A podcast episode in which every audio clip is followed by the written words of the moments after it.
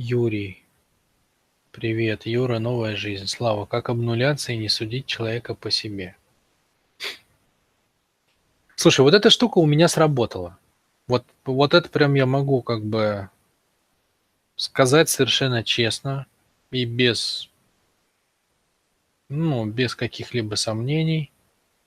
А я могу судить человека не по себе. Это вот эту штуку я в себе включил. Благодаря чему это произошло? Благодаря двум вещам. Благодаря пониманию векторов а, я понял, что людям дано, а благодаря пониманию игр я понял, что они с этим сделали. И таким образом, общаясь с человеком, я вижу, как в нем говорит его бессознательное и его подсознательное. Поэтому я слышу не слова, а я слышу, что стоит за словами. Ну, приведу пример, как это можно делать. Ну, по сути, упражнение-то простое. Ну, озвучить его можно просто. Его сложно сделать. Упражнение заключается в том, чтобы вы поняли, что говорит человеком в данный момент, какая роль и какое конкретно переживание, какая эмоция. Какая роль, какая эмоция что говорит человеком в данный конкретный момент. Например, человек приходит и говорит вам какую-то гадость. Какую-нибудь гадость вам говорит человек. Наверняка вы с таким сталкивались. Он пытается вас обидеть и задеть. Ну, примерно цепочка рассуждений выглядит следующим образом. Смотрите, вот ты пришел ко мне, допустим, ну, какой-то человек пришел и говорит мне какую-то гадость. Ну, это значит, что с ним происходит? Что-то внутри него заставляет сделать это действие, да? То есть но что-то же его толкает мне какую-то гадость сказать, правильно? А что его толкает? Он хочет меня обидеть. Зачем? Ну, видимо, чтобы получить от этого какое-то удовольствие. Просто так же никто не придет, правильно? Ведь всегда за этим стоит какое-то удовольствие. Значит, человек хочет мне сделать больно, и получить от этого удовольствие. Какое удовольствие можно получить от того, что ты сделал другому больно? Что ты его как бы победил, да, поверг. Поверг, что он отступил, он рассыпался. Что ты как бы подобрал оружие и пробил его броню, да, некое как бы такое празднование силы. Празднование силы. Значит, вот зачем он ко мне пришел, да? Вот зачем он ко мне пришел. Он пришел ко мне... Он пришел ко мне получить от меня как бы ощущение себя сильным за счет меня. Окей, а зачем же тогда он это делает? Что толкает его общаться с людьми именно через то, чтобы говорить гадости? Продолжаем думать дальше. Почему он получает силу именно... Почему он получает ощущение себя сильным именно таким образом? А, ну так очевидно, это значит, раз он, раз он приходит и говорит людям гадости, это означает, что он не может получить состояние силы другим способом, да? Ведь если бы мог, то получал бы. Но он не может там стать пилотом, капитаном корабля, совершить научное открытие, выиграть какое-то состязание спортивное. Он не может прожить силу другим образом. Да? Поэтому он ищет, как ему прожить силу, поэтому он ищет людей, он пытается их уколоть, сделать им больно и плохо. И за счет этого почувствовать свою силу, потому что он не может нигде почувствовать больше в другом месте свою силу. Чувствуете логику, да?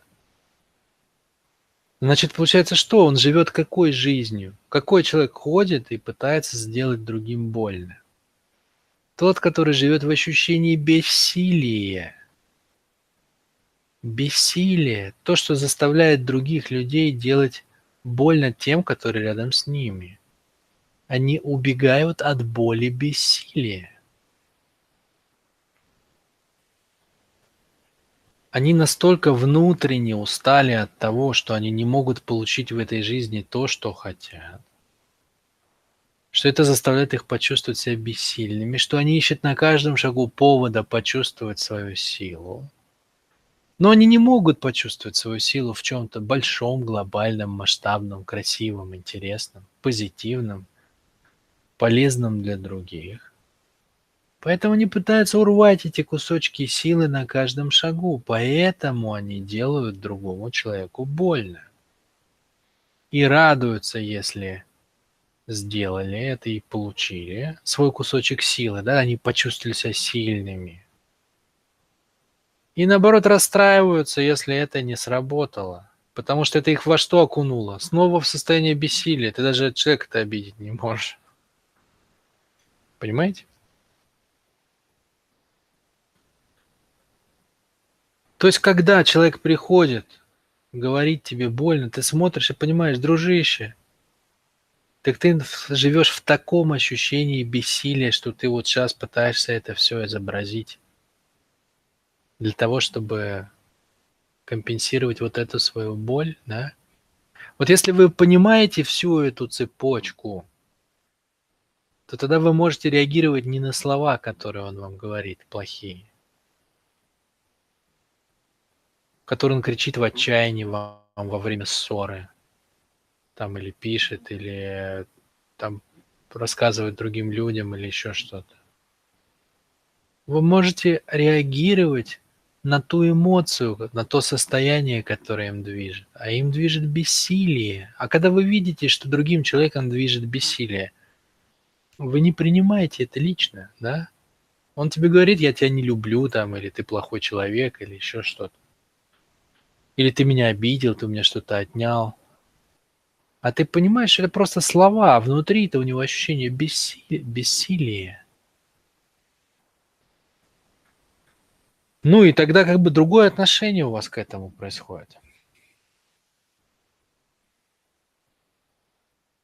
Тогда вы перестаете человека судить по себе. Да? Потому что если вы сцепляетесь, да ты сам дурак, ты сам придурок, ты сам такой, сам эгоист, сам еще кто-нибудь, там, как в бытовых ссорах. Ты хотел меня обидеть, ты прав, ты не прав. Да вы что делаете? Вы реагируете на слова. Вы сцепились как две роли. А то, как я говорю, ну, как я описываю, вы смотрите, что там у него за ролью. И вы разговариваете не с ролью. Вы разговариваете с актером, который играет эту роль, а актер в состоянии бессилия.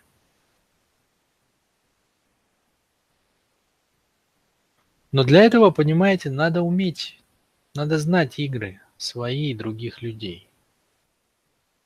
То есть, чтобы с каждым человеком, смотря ему в глаза, видеть, что в нем говорит в данный момент, это серьезный навык.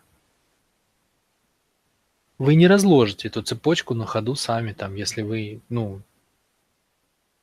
если вы не, ну, если это не ваше профессиональное, короче. То есть, если вы в этом не поднаторели, скажем так.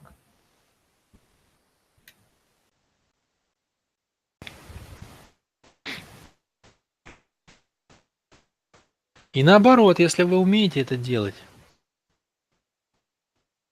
то вокруг вас нет людей, которые говорят про вас, понимаете? То есть, что бы мне ни говорили, когда там кто-то восхищается, я понимаю, что он же про себя говорит. Ко мне не имеет никакого отношения. Он что-то там прожил. Ему как-то это помогло. Или понравилось.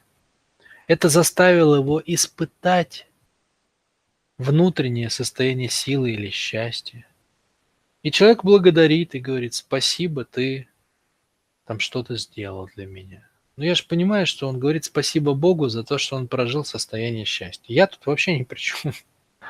Он просто это называет так словами. Приходит другой и говорит, фу, какой там, не знаю, плохой тренинг, продукт и так далее.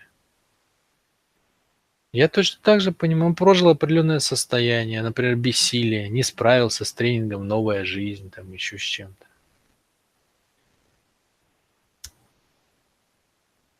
И о чем он говорит? Он говорит мне о своем бессилии. То есть, ну, что первое не касается меня совершенно, что второе не касается меня совершенно. А, люди в основном говорят сами с собой. Очень редко, когда кто-то пытается понять, что именно ты вкладываешь в то, что ты делаешь. Да, вот только так можно говорить с человеком про него. Что ты вложил? Что ты вложил в то, что ты делаешь? Вот какое переживание тобой заряжено? Ну попробуйте, короче, поанализируйте, посмотрите. Посмотрите, что движет людьми. Это очень интересно. Очень интересно. Вы увидите, как ходят совершенно разные вселенные. Сталкиваются друг с другом, выдают какие-то фразы, хорошие, плохие. Но при этом каждый такой «А, в своем таком, в своем мире, в своем пузыре.